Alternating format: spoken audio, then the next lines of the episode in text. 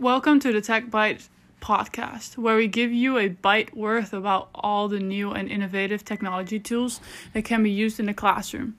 I am Kimberly Smith, and I have here with me today Allie Rathbun. Today, we'll be talking about our two favorite ways for students to create video in the classroom. Gone are the days of students giving a boring oral presentation to the class. Now, students can give a report while standing on the moon using green screen, or create an animated story to summarize a story. That's right, students now have access to the best technologies available, and it's up to us as educators to show them how to use these in creative ways.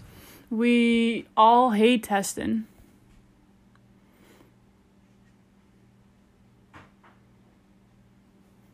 This is a fun but educational way for students to show their understanding. First up, we have Seesaw. Now, Seesaw is a portfolio app, not necessarily a video app.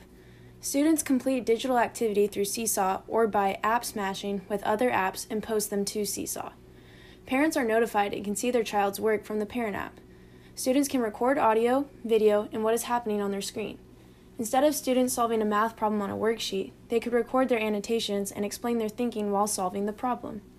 This allows for the teacher and parent to really hear and understand where the child is at in their learning. Instead of a boring book report, students can complete a book review using emoji ratings and describe what the book is about and why they liked it. Students can also upload anything that they have created on their iPad. This is definitely one you should check out. Another favorite is Green Screen by Doink. Now this app does cost $2.99, but it's well worth it. Doink allows you to replace the green material with an image of your choosing.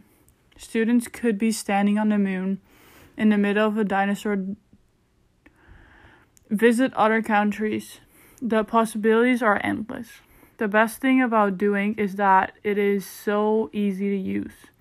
Add your picture, add the camera, and film. There you have it, folks. These are two great apps that we definitely recommend you check out. Do you have a favorite app or website? Feel free to share it with us at, at ID Memphis on Twitter. Go Tigers.